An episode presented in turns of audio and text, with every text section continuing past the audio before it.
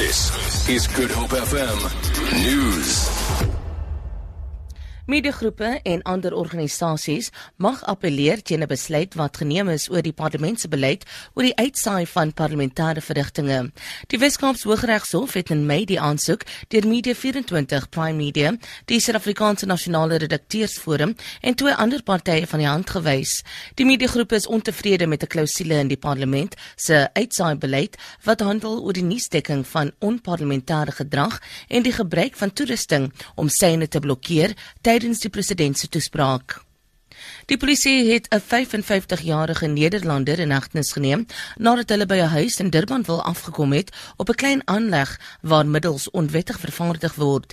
Die polisie sê hulle het by die Kaapstad se internasionale lughawe agtergekom dat 'n persoon pakkies na verskeie plekke in die wêreld versend. Een van die pakkies is getoets en die polisie het vasgestel dat daar kokaine in is. Die man sal aanstaande week in die Bellville Landdroshof verskyn. Die Weskaapse Departement van Vervoer sê taxi-operateurs wat lede is van die Onsedo George Taxievereniging in George sal kennisgewings vir 'n verhoor ontvang. Die doel van die verhoor is om hul bedryfspermitte terug te trek. Dit volg na die vandalisme op talle Go-George busse deur taxi-operateurs wat teen die openbare vervoerstelsel gekant is. Die skade aan die busse en ander infrastruktuur beloop bykans eenenvyftig miljoen rand. Die departement sê die provinsiale reguleerder het inligting van die polisie ontvang. Die verhoor sal in die eerste week van September plaasvind. Kaapstad span saam met spesialiste uit Nederland om sagte ware te toets wat daarop gemik is om water te bespaar deur vermorsing te beperk. Die doel van die navorsingsprojek deur Kaapstad, die Nederlandse regering en die Sentrum vir uit Uitnemendheid is om waterverskaffing en sanitasie te verbeter.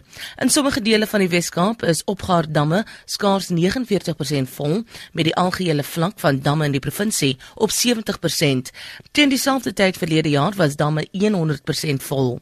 Die burgemeesterskomitee lid vir dienste in Sonnenburg. Wat ons doen met hierdie tegnologie is, is om seker te maak dat ons die waterverliese verminder. Ons probeer om na die internasionale gemiddelde te poog van tien komma twee persent verlies in water. Die stad is huidigelik op veertien persent om en dit is die beste in Suid-Afrika, gegee dat die ander munisipaliteit om gemiddelde om en by vyf-en-twintig persent is.